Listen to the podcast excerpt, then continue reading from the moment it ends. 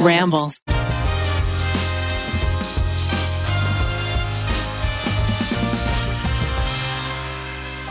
Oh, yeah, everybody. Welcome to the TryPod, everybody. It's my birthday, everybody. Happy birthday to me, everybody. We're going to talk about things that we like and things that we hate and things that make us laugh and things that make us cry. It's my birthday. Happy birthday. How I'm old are 33. you? 33. How do you feel? I feel okay.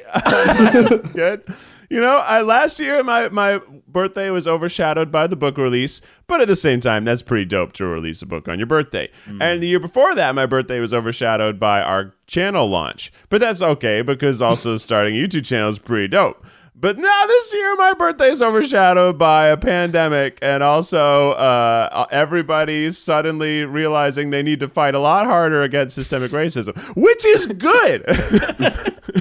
Those are- that's a good thing. These are all But- good things. Hey, hey, I'm thrilled to share my birthday with this. Yeah, I mean, it, you know, So when do you think it'll be your day? When do you think hmm. there will be a Keith birthday where there's absolutely nothing else going on and it can just be your day? I think it was when I turned 30 a few years ago. I think I had a fried chicken tasting birthday party. I got fried chicken from five or six different places. That was Is a that good when you got party. the fried chicken We bouquet sang- at work. We sang karaoke in my house. Anyway, welcome to the TryPod. when was that when Becky gave you the fried chicken bouquet? yes, yes, I believe that was the yes, that was that was the year. Yeah, Becky normally gives me some sort of fried chicken surprise. Uh, once it was a cake, but it was really just like mashed potato. It was you know it was a cake. Uh, one year was a bouquet. Uh, last year I think we just got fried chicken, but she always used to give me the shirts that say Keith uh, a million times. which we somehow we still don't sell. Which is, I would wear a Keith shirt. You know what's going on? Also, like, I can't wear it because if I wear it out in public, somebody's like, "So your name is Keith?" I'm like, "Yeah, yeah, it is. Thanks, You got me. you got me." I, I found a, a like a case full of some of our old merch, like old old original stuff, like wow. limited, like uh, you can't find it anymore. Uh, and one was Zach the uh, the I'm the clitoris meme of you.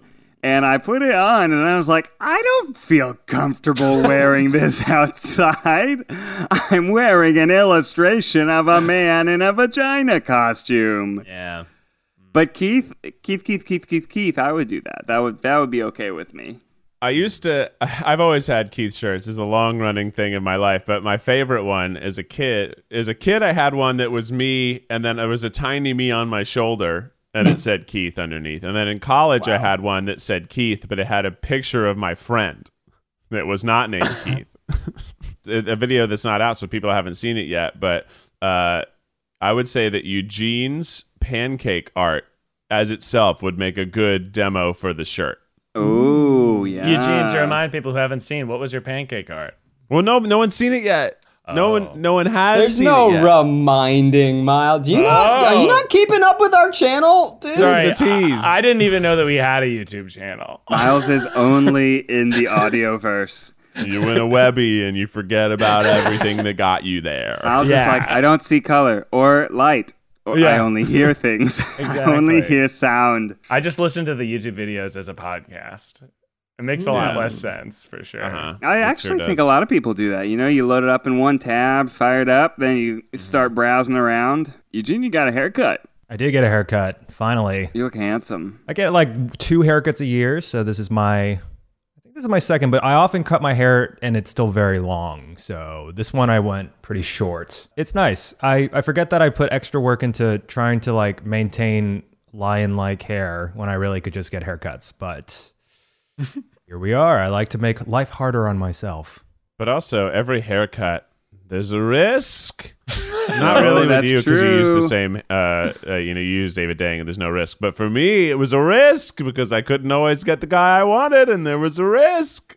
Oh, oh I thought you meant uh, coronavirus risk. You're just saying playing a hairdresser roulette at yeah, the shop. yeah, Yeah. Sometimes oh yeah, I that, don't. that's a little risky. That's true. That's risky. You don't get the good person. Oh, I'm getting somebody who's not as good as Nikki. Is like the guy who runs the barbershop is amazing. Everybody else is fine.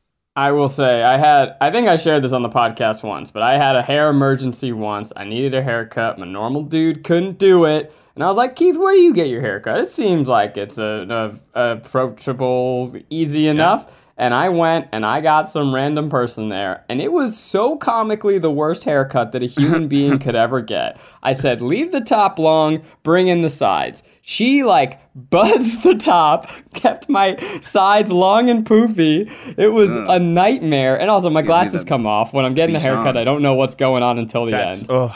It's a nightmare. But then I go to like to the mirror. She doesn't she doesn't give me a brush or anything. You know how like the barber they they brush you off afterwards. They get all those little hairs off you. She didn't do that. She gave me a towel. And then I go to the bathroom and there's like hair all over my face. Uh, it was so I hate to see it. insultingly bad. I was livid. I was so upset. Yeah, I I gave a bad tip, but I still gave a tip. It's gonna be eighteen percent. Yeah. Take that, 18%. Well, team, uh, people in the world are freaking upset and getting wild, and they've turned to you for advice. Oh, How about Oh. how about that? Huh? Oh. Eugene's Ooh. got a sexy new haircut, and people want to know how he did it. Well, there's an advice email called advice that will go for miles at gmail.com, and people write in. Sometimes I write into the other one where they're wasted. Um, I'm drunk try guys at gmail.com. But either way, they have questions for you. so this is an only sober The well, hotline. yes, Like right. you, you gotta be sober. You Yeah, gotta we be can't- thinking clearly. Really break it down. Five paragraph structure. yeah, We have no way of knowing for sure. right. People we could cannot be- confirm the sobriety of the questions. exactly. This one is a little wacky. How about that? Uh, Eugene, can I get a fake name for this uh, person writing in about their dad? Uh, mulch mommy. Mulch mommy. well, that makes it sound like it's their wife, but mulch mommy. Nonetheless, we're we're pushing forward. Well, Miles, a little fun fact: all mulch mommies have mulch daddies. Of course, they do. Uh, is a mulch mommy somebody who works at like Lowe's Home Improvement and they sell mulch? You guys No, ever can get have- mulch in your eye? It hurts. Anyway, Mulch Mommy writes um, Dear Miles, my sister's family, my dad, and I have a weekly Zoom call to catch up. My sister has two daughters, of which are relatively young.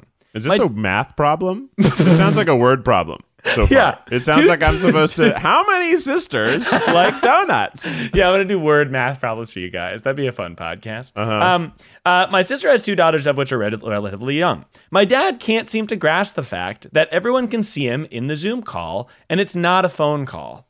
We have tried to explain this to him, but he keeps just saying, if it's called a Zoom call, then that means you can't see me. I mean, I have to admit his logic is seamless. This has created an assortment of problems. On multiple occasions, he has answered the call completely naked. He stands up from Oh, his no. he stands Yikes. he stands up from his chair, swinging his junk everywhere.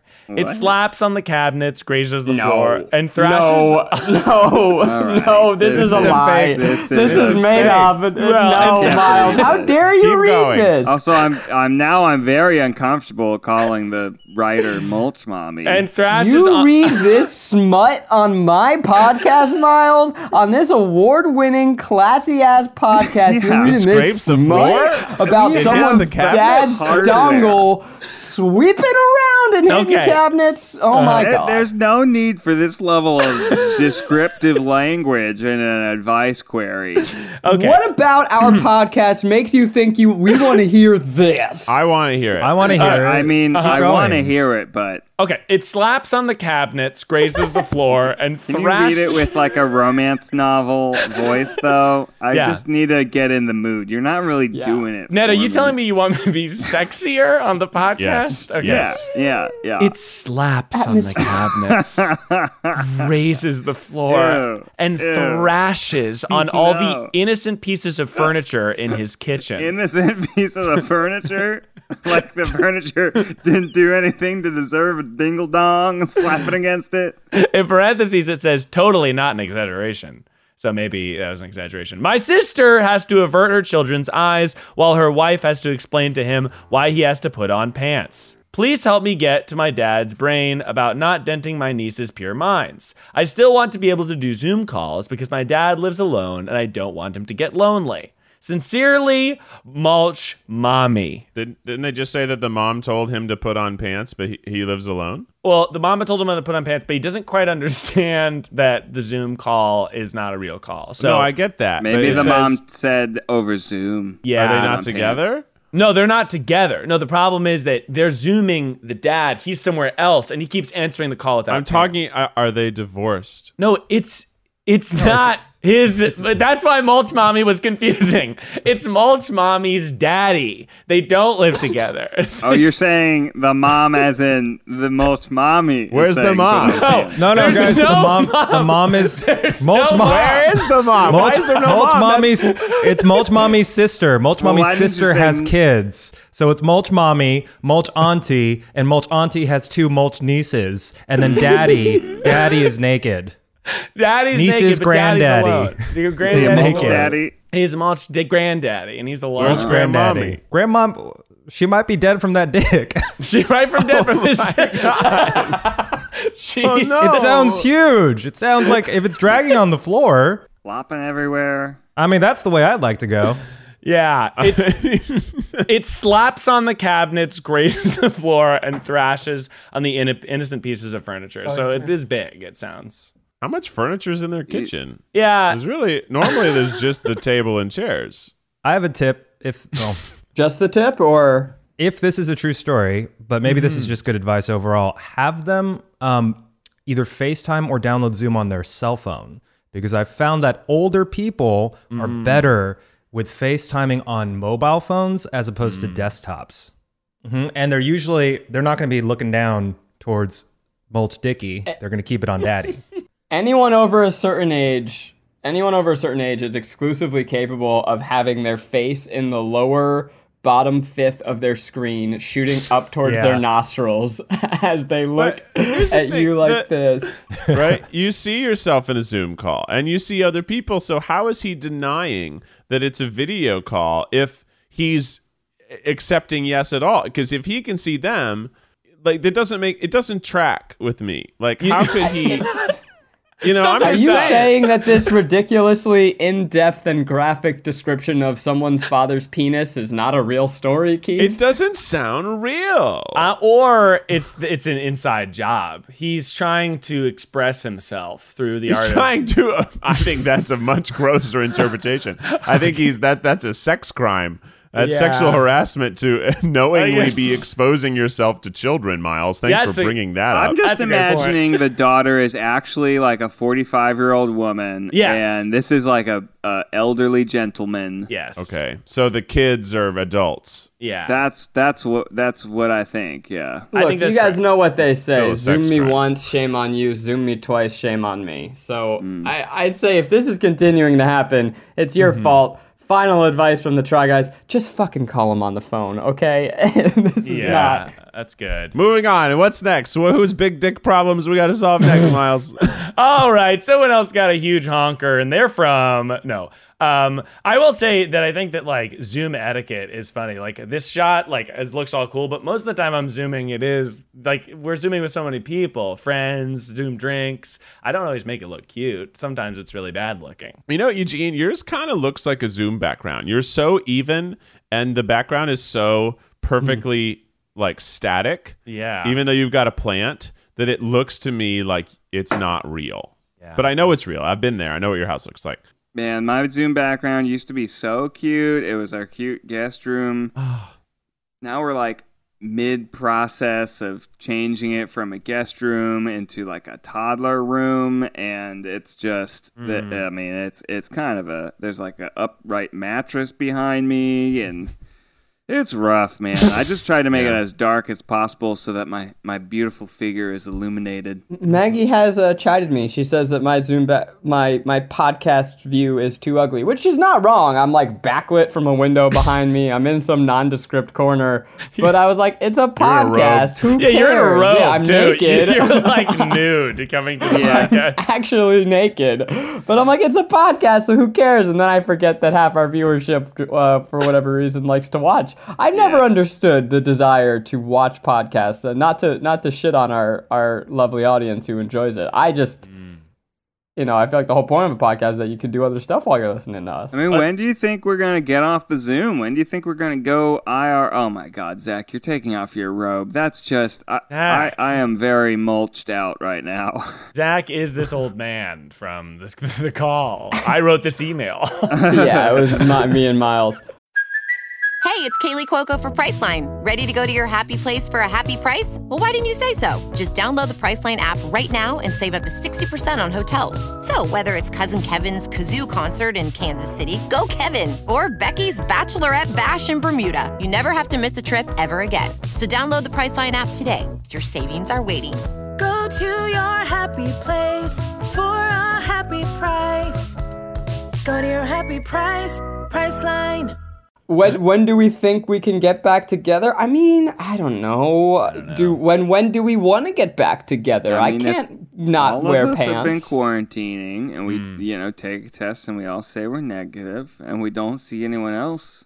Then it's just as if all five of us went to the grocery store once a week. yeah, we just can't do any like lick lick marathons or kissing contests or ah, anything. I love lick marathons. yeah. Anyway, our next question's coming from somebody named Otters, botters. Otters Botters. Otters, botters. All right, here we go. This is a question from Otters Botters, and it is about beer pong. Drop a BP in the chat. Okay. Uh, hi, Miles and per- Boop. Uh, hi, Miles, and perhaps the Try Guys.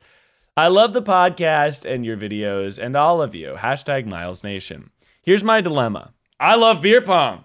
I think it's so fun and I get very competitive. However, the beer pong table is always run by upperclassmen bros, and I don't feel welcome at the table as an underclassman girl. It seems like girls are only Plot allowed twist. to play if bros are trying to hook up with them. And I general and they generally don't take it seriously and are only focused on flirting, which I think is bullshit.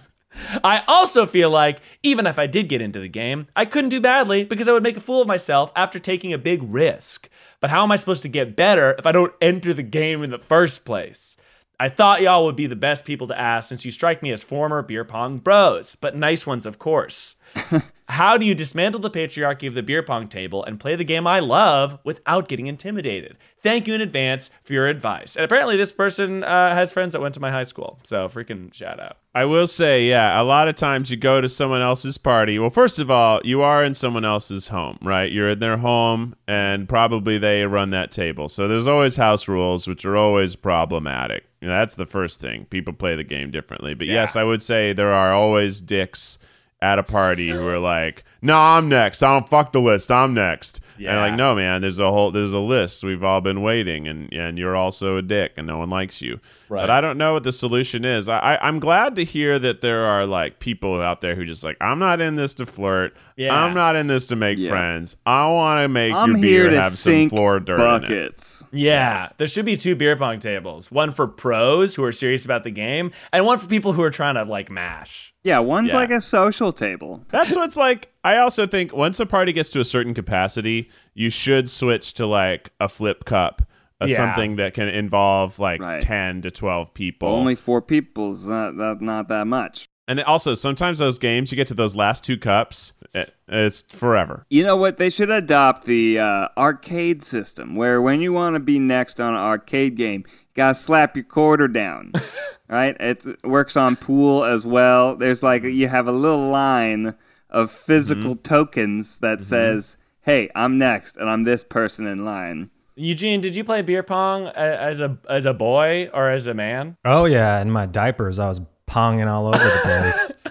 I love beer pong. Uh, I love beer games, and those are really some of the most fun hangouts in college and in my twenties. Were definitely with a table set up in a backyard. Actually, you know that never dies. I think as you get older, it's just a fun thing to do at parties. Uh, You know, in my college experience, I did have a very diverse group of friends, uh, including many women, and I did have friends who were also in frats. So we would actually do beer pong in some frats, and that's where you saw a lot of the situations I think she's describing, where there's a hierarchy and it's a very like uh, machismo-filled environment. Um, certainly, I knew you know girls would partner with each other, and they'd also kind of feel the double brunt of a lot of guys either hitting on them or, you know, making them feel a little uncomfortable. So my weird advice is always travel in groups, one. And Yeah. two, because most of these are partner games, mm-hmm. if you have a friend who's really good and also happens to be a gay man who gives zero fucks, he will be the best buffer in that situation. Because mm. I often have played with female friends and I can step up to the bros, but also tell them off if they're being nasty without mm. fear of repercussions. Because I think at this point, most of them are just going to be like, no, we're not going to treat this in a overtly homophobic way, but you know what I mean? Like there's a environment that she's describing where it's like very like testosterone feel, filled and it can be very oppressive and intimidating. And um, you know, one, I think you should always feel comfortable, but two, if you have if you have a gay friend who's like really good at beer pong and also will not take any shit lying down, that's the perfect partner to bring in those situations. Yeah, you gotta bring a ringer because you know you're gonna go against the the top dogs that have been running the table. Probably doing it every single weekend, maybe even every single day. And so, like, I remember a story as a freshman in college where, like, I went to a frat party and I brought my buddy, and we were like, okay, we're gonna play beer pong. And then we like waited in line for a while, you know the thing that Keith said, where somebody swooped in and they like declared themselves next and scooped us in line, that was upsetting. It happened. We were freshmen. You deal with it. We finally get on the table. We're like, oh, this is our chance. We're playing beer pong. This is awesome. We're gonna win. Then we're gonna just stay here because winner goes next. We got so smoked, like just absolutely steamrolled. The game was over in a matter of minutes uh, because uh, you know when when you when you play when you play in the big leagues, you got you got to bring your A game. Have you guys ever been in a beer pong competition at a bar? Because I've been in two. Whoa. One of which was recently one one of the last trips to Hilton Head I did. Brian and I, my brother, uh, we entered a beer pong competition and we got two rounds in. But in this, Was it? Is, are we talking like March Madness tourney or? yeah, Oh, yeah. it was like a bar that night had a beer pong tourney. It was only like a ten dollar buy in, uh, but you also had to buy your own beer, which is you know it makes sense. Um, but we played. We got only we beat our first team, and then the second team was very much Ned's situation. We just got smoked by two 22 year olds who clearly only do this as in life, uh, and they were also so mean. And we are like, "There's no need to be mean. We're not. We're like they were just so trash talking. Like, ah, we're just trying to play the game." But the first time I did it, it was in Florida on spring break, and I was definitely 21. Um, and somehow. I we like I don't know how we did this. We were in a bar and somehow we were signed up for a beer pong tournament in a bar, definitely 21. And we're playing and it's me and my friend Jeff and we are crushing it. Absolutely destroying the game and we keep winning and we're like 5 games through. Like we're going to be in, we're in the final 4 uh and we at this point run out of beer and we need to buy beer. But of course we can't go buy beer even though we're 21 and we somehow tell our opponents because we're so much better than them that they have to buy the beer for us. And they bought it. They did it. And then we get to the final round. It's just us against the final team and jeff and i are like we can't win. If we win they'll know that we're definitely 21 because you have to go to the bar to retrieve the winnings so we had to just throw the game. But of course, the opponents were also so drunk at this point that they were bad. we like had to play the worst game ever just just to lose because like we've oh, gone man. too far we don't need to win we have to lose and we almost still won we're like we're trying not to like once we threw it really hard and the guy batted it anyway and he batted it straight into his own cup we're like no I've oh, got some contrarian opinions uh, about hit beer pong to drop. about the hot.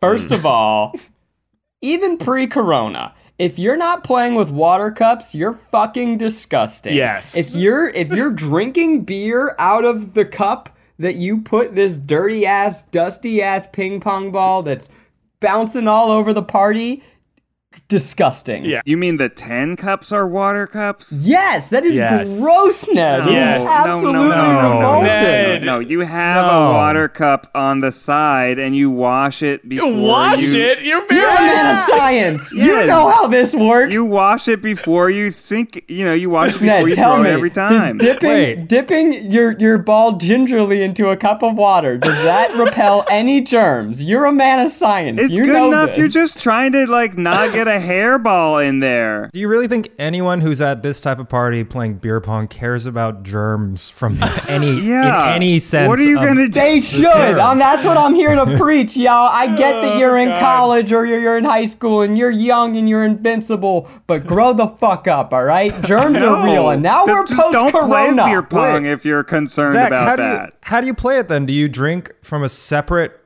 Yeah, he's saying beer. you Yeah, nurse a you- beer the entire time, and then What do you like do with the water? a pitcher of water. You move on it the the the water Move it out. around. Move it around. Oh, God, Oh. this was contrarian. That's contrarian number one. I've got more to go, baby.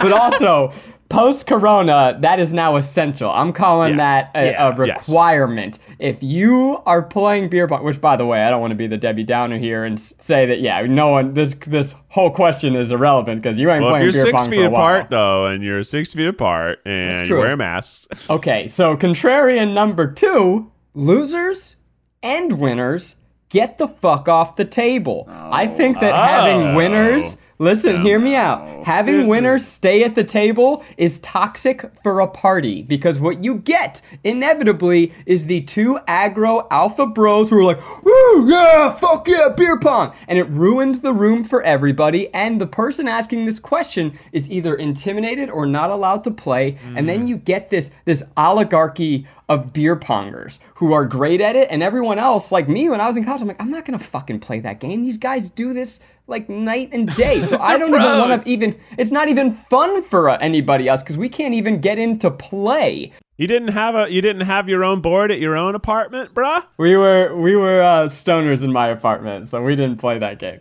We took off a closet door, and that was the board. The closet door is just everybody's beer pong table in their apartment. Pop it off, and then put it on some chairs.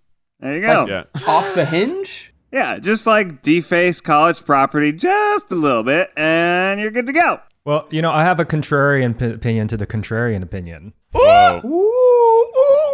I don't like party poopers. I don't like things that feel like they're bringing the vibe down. So I see how the aggro aspect can do that, but I think in most parties, the beer pong table, which inevitably turns to flip cup, is one of the best social gatherings, especially when you are new to a party. So even watch stand.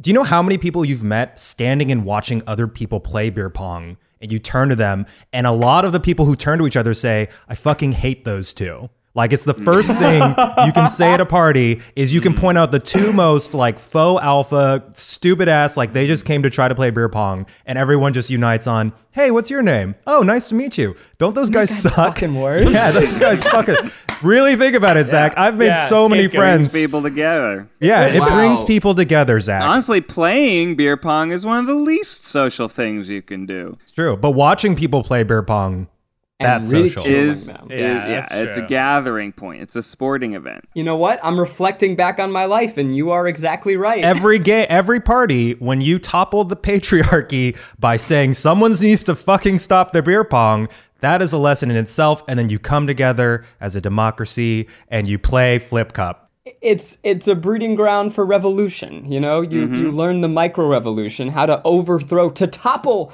the beer pong patriarchy, and you take that skill and bring it forth into Yeah. the world. Wait, Zach, you're advocating a mere reform of just oh, two bros get off the table and play a different flip cut or play we need to play a different beer pong game. We gotta completely overthrow things, right? Flip cup. All of a sudden, you got the beer 20 pong people in table. there having a great time. Abolish beer pong. I mean, mm. how much of the party's budget goes to the beer, the cheap beer for the beer pong table, right? when it That's could be going to more social things for other people. Because when you do that, then the people who have that oligarchy of the beer pong table, they're going to get all of the beer. So they're consuming all of the Great party point. budget. That's a good just for themselves. That's a great and point. you would think it would self-correct while when someone is winning, they get drunk and then they'd start doing badly. But it just takes so long for that to happen. If we abolish the beer pong table, we can invest in things like a karaoke machine, right? Things like a bubble machine, perhaps lights for the ceiling. We can make this community of the party thrive. Uh, so for my 21st birthday, I went down to college. I was, you know, working in the summer at home, but I went down to college for that weekend. This is the 21st birthday, the same year that you won the beer pong tournament when you were definitely 21. Yeah, yeah, yeah, yeah, Yeah. yeah, yeah, yeah, yeah, yeah, yeah. Uh, no, yeah, yeah. I, uh, my dad had ex- had done like, you know, the Pergo, the snap-in fake wood flooring. My Yeah. parents had like replaced their floor with that, and there was some extra of that left over. So I thought, what if you made a beer pong table out of flooring? And I took all this stuff. I went to my college apartment and I built a beer pong table out of the wood flooring, and also I put a tile in the center, and I called it the floorboard. And it was uh, our beer pong table. But I also took apart the infrared sensors of a air hockey table and I'd put it so that if you pushed a button when you made a cup on the scoreboard, it would go one. And it just so happened that this air hockey table was scored one to 10. And that's how many cups of beer pong there are. So we actually had a scoreboard for the beer pong in our uh, apartment. And we would, every time you got to 10, every, we make the whole party shut up. And that person would hit that button. It would go beep, beep, beep, beep, beep, beep, beep. Beep, beep, beep, beep, and then everyone would fucking go nuts. That Keith, you were like the Tennessee Jimmy Neutron. Like you like, making mini golf, making fucking beer pong tables. yeah. I like making stuff. Does that make me Carl Wheezer? Absolutely. Fuck yeah. I'm going to just go ahead and guess that of us, hmm, I'm trying to see who is the most likely to be a bouncer of the group. The guy, not a bouncer of the party, but the guy who tries to bounce uh, to get two Oh. cups at once. I think that's a Ned move for sure. As soon as you're looking away, I can Ned, tell by his little grin. That is definitely a Ned move. Yeah, that's a Hell move. yeah! But the thing is, you gotta you gotta get it if you're gonna try to bounce. You gotta get it. You gotta get it. You gotta do it when it's like a full stack of cups, maximum impact. But and and this is what you do. You say to your partner beforehand, like, "All right, I'm gonna try and bounce it." You throw it at the same time so that if they try and slap it, they might accidentally slap your ball Yep. and they'll either slap it and get a penalty, or best case scenario, you bounce it, you get it in, they get it in, same cup, four cups, balls back, game over. uh, but yeah, yeah, no, I, I, I like to I like to play a little sneaky, a little sneaky. all of these stories of drinking games and social events is making me think of uh, the moment that we're in right now. And I kind of, I don't, wouldn't call this a correction per se, but I was thinking back on our podcast last week and I felt a little guilty because I think we were talking about uh, the things that we want to get back to. And I was talking about how I would maybe roll the dice for a movie theater if I could because, oh, I just want to go see a movie. But then I was thinking about coronavirus and its current state and where we're at right now and how the country is somewhat cavalier cavalierly cav, uh, is that? In a cavalier fashion reopening. Uh, we haven't finished our first wave. We're just kind of pretending that it is over. You know a thousand people are still dying every day in the united states. I think that we've forgotten that over a hundred thousand people have died. Um, and I'm very concerned. I think that we have just kind of given up.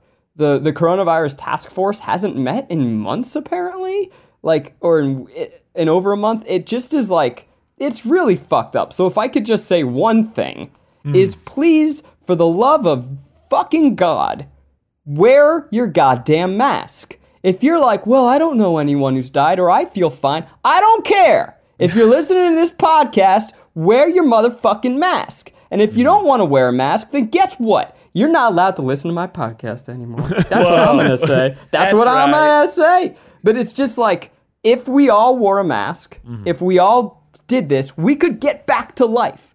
but if we don't do that, then it's gonna get worse again. We're gonna have to go into shutdown again. The economic fallout is gonna last longer. A lot of fucking people are gonna die. it makes Yeah. it, I got really upset this week thinking about it. Um, Yeah. and then even like Beijing is starting to go back into shutdown again because even though they were really, really careful and really vigilant, they're experiencing a second wave. Th- This isn't over yet. There, uh, you see the Orlando airport. You see what happened there. I just what saw hap- that before we recorded Oh this. Oh boy, they tested their 500 or so employees, and 260 of them had coronavirus. Oh my God. It's an international Ooh. airport. And also, like, it just like that. Oh, all those people, you know, have families, and all those families, and, and Florida is not the best behaved state in my er- experience. And in my experience, they're not known for loving to obey the rules. so I just, I, oh boy. I, I'm, I'm concerned. And Houston, uh, or or Texas rather, today had like a big spike that was like double their average that they've had over the last month, just like today or yesterday. It's, I mean, it's it's imminent. Uh, Yeah. the the repercussions of a few weeks ago, and and and ne- a few weeks from now will be it will be even more detrimental to what we're doing now. So yeah, it's not about protecting yourself with the mask; it's about protecting those around you with the mask. Everyone wearing a mask is actually protecting you. So when you look at them judgmentally about wearing their mask, they're actually protecting you.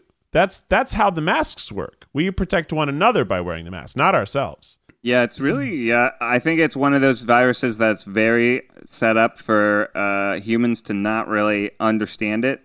If it's a all the indicators are lagging like three to five weeks, and it's something that can be transmitted if you're not having symptoms. That's like contrary to eh, so many other things that we deal with in life. You know, you're used to like immediate feedback where if you're coughing, okay, that's when you're sick, and uh, you know, okay, you open up businesses. Okay we'll see like the results of that a couple days later. No the something that happened a month ago you're like that's so that's so it's so intangible. And i think it's going to really lead people to be complacent and to uh, forget and to uh, not take it as seriously We want you to play beer pong. That's what we're trying to get at with water Yeah. cups because everything else is gross. We want to get you back to that. So help us get you back to that.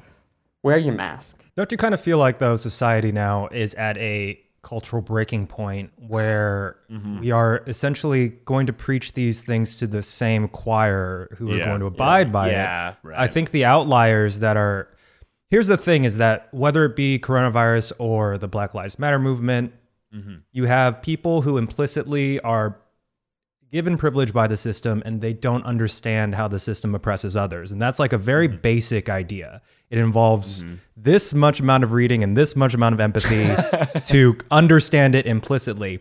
So, where do they redirect all of this anger that they feel in this backlash to things that they feel like they should have control over, which are these tiny little inconveniences? I don't know if you see, saw the video of, uh, I don't know, Officer Karen, the cop who who who had a breakdown because she believed the get a McDonald's employees were withholding her egg McMuffin, and it was And this they moment where I she was just like, she was afraid of poisoning, right? and I was afraid of being poisoned. And it was one of those things where you're you just kind of realize that there are uh, there's a complete lack of understanding of what this entire movement is, and I think that the same thing can be somewhat equated to those who refuse to wear their masks. Like people are being taked off, t- taken off planes because they won't put their mask on because they think it is infringing upon their basic human rights. And the whole idea is that do you understand who is really being hurt in terms of human rights atrocities through the past and through the present? Like that's what most people are trying to work towards bettering. And you're sitting there being a little fucker saying it, it's it's it's too hard to breathe in this thing. Uh, Someone's holding holding my fucking McDonald's griddle breakfast, you know, and in the end, who gets hurt? People fucking people on the far right are trying to attack fast food workers and service employees. You know, it's like Yeah. again a total misunderstanding of those who are already pushed down by the system. So I think it. I don't know. It's come to a point where I love to maybe try to to to support and say that the change is possible for a lot of those who you know maybe our parents, maybe those who can who will bend an ear, a sympathetic ear at least. Mm-hmm. But I think some people might just be a little too far gone, and I have zero sympathy for them. And I think that actually brings us to our next thing that we want to talk about, which is that it's Pride Month. So, um, uh, but at the same time, we're in a very like intense point in our country, and it's all part of the same issue. Um, we were actually thinking about this. I don't know how how and when Pride started.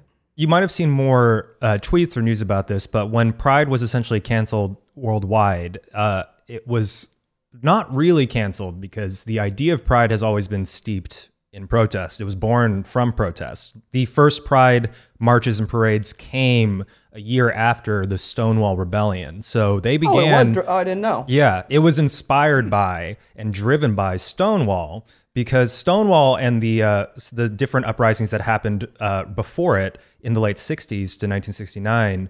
Um, the main driver of what came out of that was the LGBT plus community realizing that we had to uh, we had an imperative to become visible, and the idea of Pride was not only just like hey look at me in my you know colorful costume dancing around on on the street which is fantastic. That's an expression of pride. But the whole idea of being able to do that imagine especially like in 1970 is that you are um, bringing uh, danger in a way in into your own space that you previously had tried to hide that aspect of yourself because it's so marginalized and i think that um, when the Black Lives Matter movement really started ga- uh, gaining speed, picking up speed um, right before Pride, many of us in the community realized that this was just something that was in tandem with the uh, DNA of what the Pride Parade is, which is it is standing up against police brutality. It is um, saying that just like the first um, people who really stood up as Stonewall, which were um, black trans people, drag queens, lesbians. Uh, it, it was a very diverse group, and I think that that's another message that really came out of that history, which is um, there's so much diversity even within the umbrella term of LGBTQ plus that uh, is the origins for which we march, and I think that um, it echoes so much with what's been happening in terms of the cultural uh, shift to be able to highlight those oppressed voices. And so it's interesting because I think a lot of people, especially over the past uh, couple of decades, kind of maybe misconstrued, um, particularly young people, that maybe Pride was just in essence a celebration or a party. And then ag- again, like corporations and companies jumped on it and decided this was a great way to get gay money.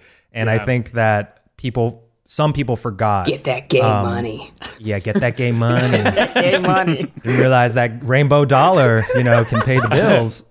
So I think that if anything, I think this is a really uh, wonderful moment for learning and for people to understand, even you know, allies who who come to to, to celebrations like pride parades, that the reason why they're marching down the street is because it started as marches, it started as protests. So I think that's the one thing we can never forget moving forward. Heath, maybe I think you mentioned this in relation to Black Lives Matter. If like there's one thing to show up on the day of the protest, there's another to enact it in your life.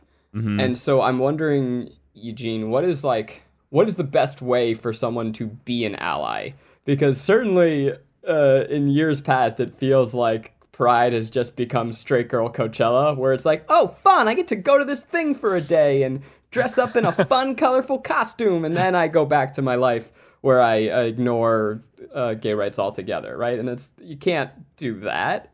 I think there's no like straight answer, but um, to how to be the perfect ally. You can't really be a, a perfect ally to anyone, but um, I think people just need to remember that even with the news, you see things like J.K. Rowling's transphobic statements. You see the um, the Trump administration's ruling about you know rolling back non-discriminatory discriminatory healthcare practices for LGBTQ people. Uh, people.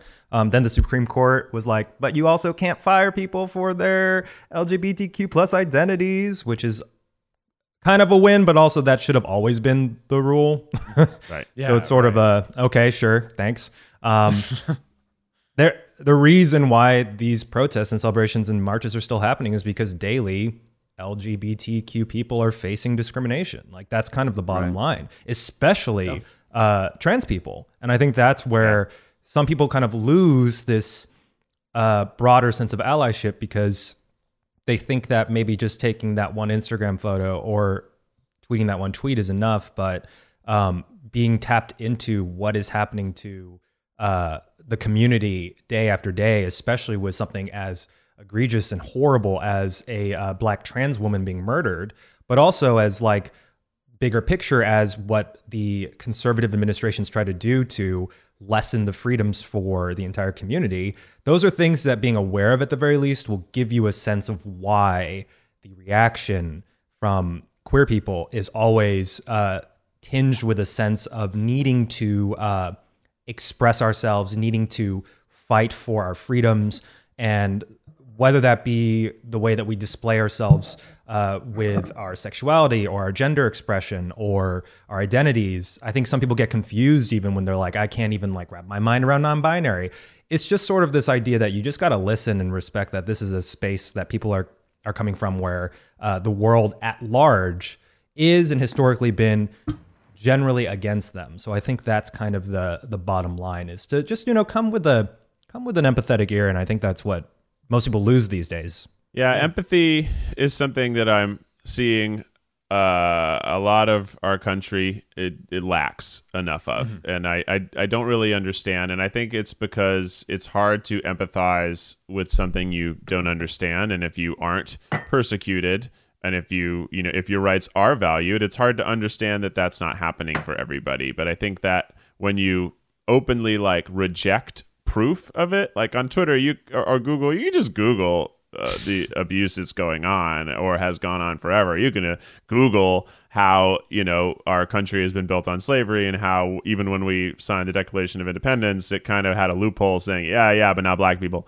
uh, it, like it, it- you know, the, these things have happened, and just because you haven't heard them before doesn't mean when you hear them now you should reject them. You should hear them now and consider them mm-hmm. and look it up and realize that it's okay to have been wrong. Think of that as past yourself. You're not that person anymore. That's a stranger. That's not you. You are who you are now and you can change your mind and you can, you know, if you also like if you have known you've done bad stuff and you really want to change, you actually have to do active good stuff. It's not all just stopping doing bad things. Like I, people have asked me about the Eat the Menu Chick Fil A because they had stopped doing the uh, anti-LGBT donating to those organizations, but they didn't start donating to pro-LGBT organizations, right? So like, just because you stop doing bad doesn't mean you're good. You're right.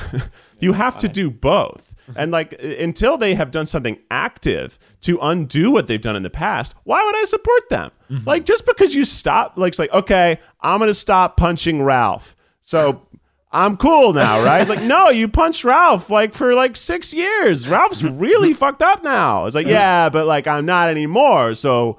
It's all good. Like, no, you need to apologize to Ralph. Yeah. Maybe, maybe buy Ralph. Maybe buy Ralph a vacation or something. Say like, sorry about that, Ralph. I I didn't know I was being a total dick. You bring up a great point where expressing your um, anti LGBTQ perspective um, is not the same as being quiet about it or being, in a sense, like saying that you're not homophobic or transphobic isn't the same as being pro LGBT. Yeah, Like, right.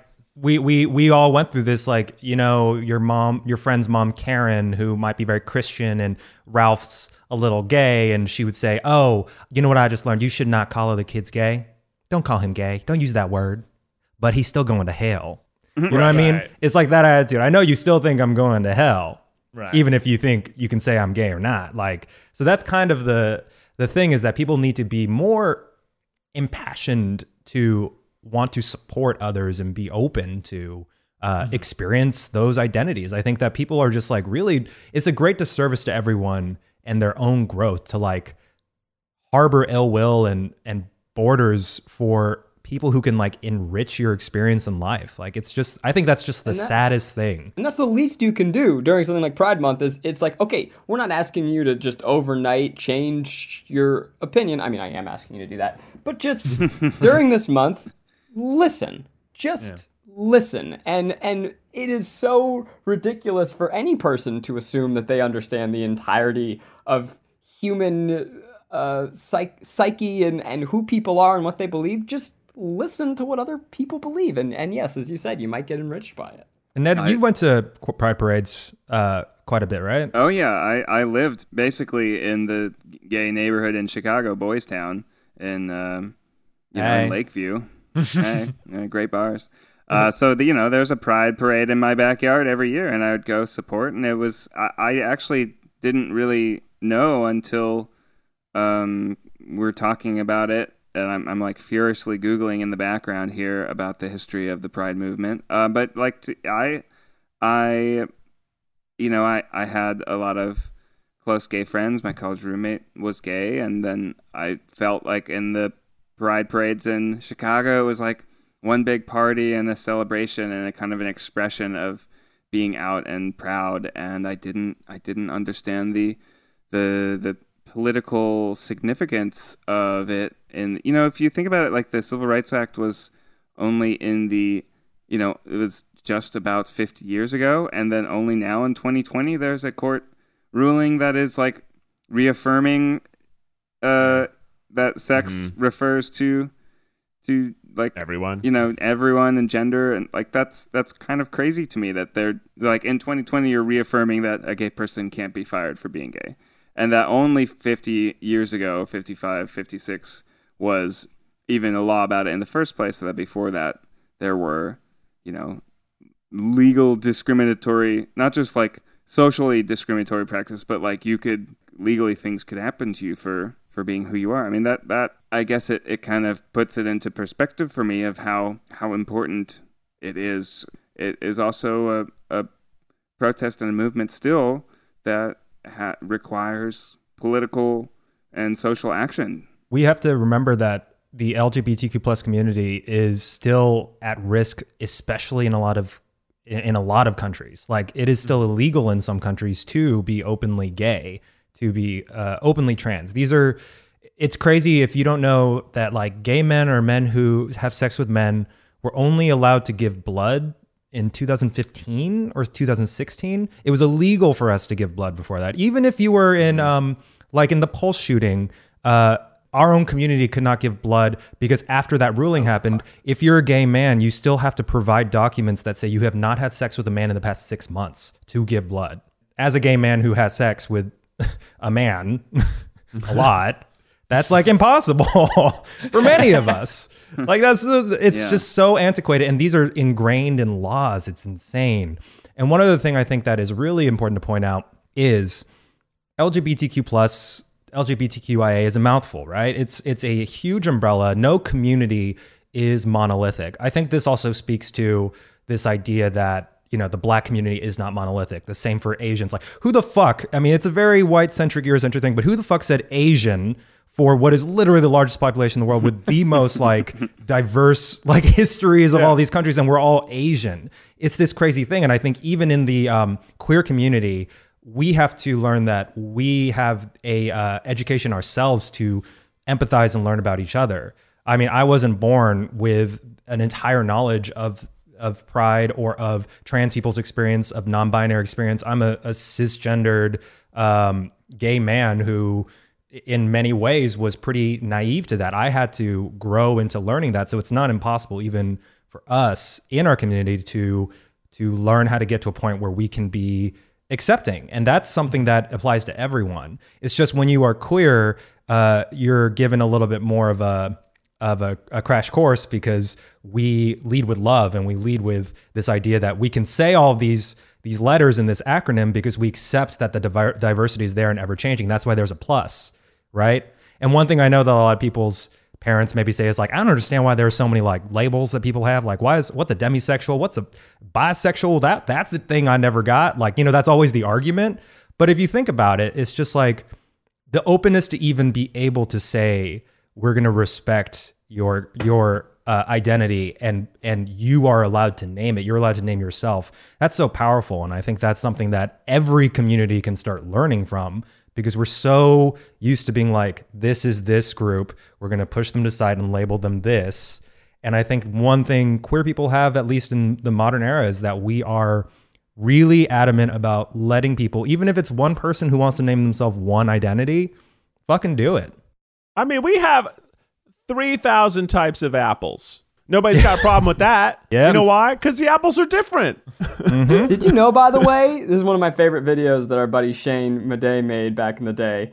Uh, that there are as many types of bananas as there are all apples, but we don't eat them. And it's No. this crazy thing. Oh, I'm totally changing the topic really quick. But that there should be a diversity of bananas because then there's the banana that we're eating now. Wait, listen to this. The banana that we're oh, yeah. eating now is different than the banana that we're, we were eating in the 50s because there is a banana disease. It's like a parasite and it's Yeah. traveling continent to continent and slowly destroying our monoculture of bananas. And if we had a, a variety of bananas, we would be able to weather that storm. It's great. You should go check that out. Learn If about you can ever take a trip to Hawaii again, you can try something closer to the old bananas we ate. They're called Oh, really? apple bananas, and I'm not kidding. They're called apple bananas. And they're good? they're little, and they're good, and they're sweet, and they're apple bananas, which is I the funniest name Weird. for a banana.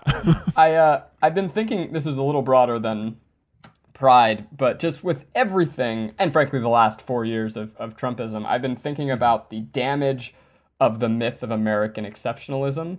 And, you know, we've grown up in this idea that USA is number one, chanting USA, we're the greatest country in the world, and we did it. We figured out democracy, we beat the Nazis, and life is good, guys. And as a result, it has created this damaging narrative that we are the best. And so any criticism of the best means that you're un American, when really, what we know is that to be the best, you need to constantly reevaluate yourself and you need to challenge and push yourself. And the idea that we are at a point where we're past crit- criticism, we're past growth, is so stunting, let alone wrong. I mean, our narrative, the history of our country fails to observe the, you know, history is written by the winners, and so we don't look at the horrible things that we did to get to this point. But even mm-hmm. so, this idea that we can't look in the mirror and think about ways to improve, how fucking stupid is that? Yeah, there's a lot of things we can improve on as people, and I challenge all our listeners uh, learn something more about pride during this month. Learn something more about uh, the history of our country during this month. Don't celebrate my birthday today. Instead, celebrate Juneteenth tomorrow. I, I would look it up if you haven't. If you don't know what it means, it's very important, and it actually we should celebrate that instead of the Fourth of July, or or if we're gonna celebrate the Fourth of July, we need to goddamn celebrate both because uh, you know truly uh, our country wasn't really free. It still isn't free. We made it a, a company holiday this year. Yeah, we did, and we encourage you to ask your employers to do the same. If you run a business, we encourage you to do the same. Um, it, it's just honoring a significant moment in history that even if you look it up, it's pretty fucked up. They didn't even find out for two months after the end of the Civil War that they were, should have been freed already, and uh, it's it's there's some fucked up shit, obviously. So learn more about it so you can be more aware, so that you have more uh, impassion when you're doing something to help make a difference. Whether that's donating, calling somebody who represents you. There's a lot of ways to do something. There's also those playlists that you can watch on YouTube or just put on where the ad revenue goes to uh, black charities. Support the black businesses. Help everybody out. Everybody should succeed. I was I've been thinking that you know Black Lives Matter. I Black lives should thrive. They shouldn't just matter. They, they you know everybody should thrive. We we should be in this free amazing country where anything's possible, and we should help each other have those opportunities.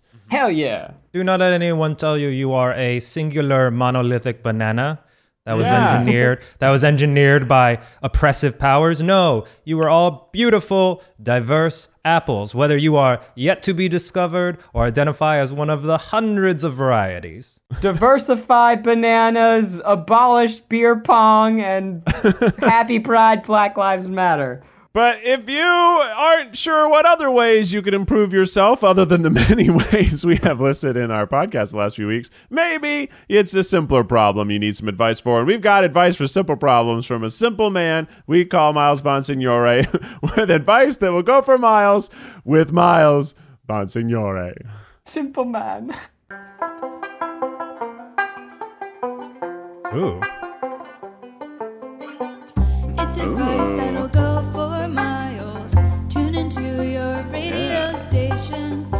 It's advice that'll go for miles. Everyone get ready, Miles Nation. Miles Nation, go. Yeah. It's advice Go off. go for miles. It's advice that'll go for miles. I was still going. Thank you so much to Minnie Koppenheffer. Uh, What's up, Miles Nation? How y'all doing tonight? A quick little note I've decided after the request to stop calling the Miles Nation bitches because it's inappropriate and honestly, we stand a queen who changes, and I'm talking about me. I will no longer I will no longer be referring to you as a derogatory word. I meant it out of love, but you know what? I'm freaking changing it, baby. Miles Nation for all. Freaking Miles for president. What's up, you stinky little cuties? Have you ever have you um, Not much better. That's way better. it's What are you way better. I, I I don't want to make anybody upset or annoyed, and I freaking understand it. I have no defense. What's up, you stinky little cuties? How y'all doing tonight? Boo. Hey, what's up, everybody? My name is Miles Bonsignore. I'm 49 years old, and I'm going to teach you how to live your best life. Have you ever wanted to, hmm, I don't know, change it or something? You got too many possums in your sewage pipes running all around? Well, guess what? Okay, I'm going to teach you not only how to have better hair, but how to have better sex. Oh, what? Still listening? I hope not. Anyway, we love electronics, and I know where you think this is going. Wi Fi is important, but you know what's more important? So make sure that make sure you're eating well and eating right. But if you're eating right, that's not all that you need. Okay, what you also need is exercise. And we all know that the most important thing is getting an insurance carrier that has the best cell phone plan. Okay, now before you stop me, let me just just one more second. Take a deep breath. Uh, Take a deep ass motherfucking breath.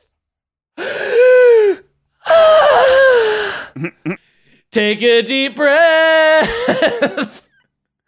Take a deep breath. You're gonna wanna breathe in for seven seconds, hold the breath for seven seconds, breathe out for seven seconds, hold it down at the bottom for seven seconds, and breathe back in, you stinky cutie. I have found that this is called box breathing. A therapist told me to do it many years ago. And if I'm ever feeling ultra stressed out, if you just sit and set a timer for fucking three minutes and deep breath, seven minutes in, seven minutes in, seven seconds in, breathe in for seven seconds, hold your breath for seven seconds, breathe out for seven seconds. You're gonna feel way fucking better. You're gonna open your eyes and you're gonna see all sorts of beautiful colors you didn't even see before, and smells and sounds and sights that you couldn't even freaking believe because there were too many possums in your sewage pipes. but not anymore. For only 1990 free, you can take a deep ass breath. And after you've taken a deep breath, you can buy a cameo from me. No, no, no. no. You cannot advertise that every show. okay, okay. Wait, wait, wait, wait. Did you guys see, by the way, that Cameo is now doing Zoom calls? And you can buy a Zoom call with Jeremy Piven for $10,000 for 10 minutes. Hit up Jeremy Piven. Isn't that fucking insane? Zach, it's so insane. I'm like, dang, should we do that? Yeah, I was like, how much could I be charging? Like a thousand dollars for that? For a Zoom I call? don't. I shouldn't, but Anyway, take a deep breath, breath. It's gonna help you out in the long run. What are what are your fans called, Miles? The Miles Nation, I would say. Miles the, Nation. Miles Nation, yeah. And then, and formerly, uh, something I won't repeat, but Stinky Little Cuties is the current title. Ah, okay. They are Stinky Cuties. They are part of the Miles Nation, and I freaking stan every damn one of them. Do your do your friends who use the metric system call themselves kilometers? Absolutely, they do. Kilometre Nation. Kilometre nation. Kilometre Nation Nation from France. Oh, j'adore. Well, thanks for joining us on yet another exciting episode of The TryPod. Make sure if you're feeling like you want a new shirt or something, we got some of those. Tryguys.com. Check it out. If you need some tea, check out Zydeco.com. You need some hot sauce, KeithChickenSauce.com. These are all things you can have, I guess. Uh, we hope you're doing well. We hope you're staying sane. We, so, we hope you're staying healthy. And uh, thanks for joining us once again. Eugene, hit us with the official TryPod theme song. Don't be a banana. Bananas are lame because there's only one banana in the whole mother game. If you want diversity, make sure you pick up your apples at the grocery because there's lots of them It's the TryPod. Gay rights. Until next time, stay beautiful.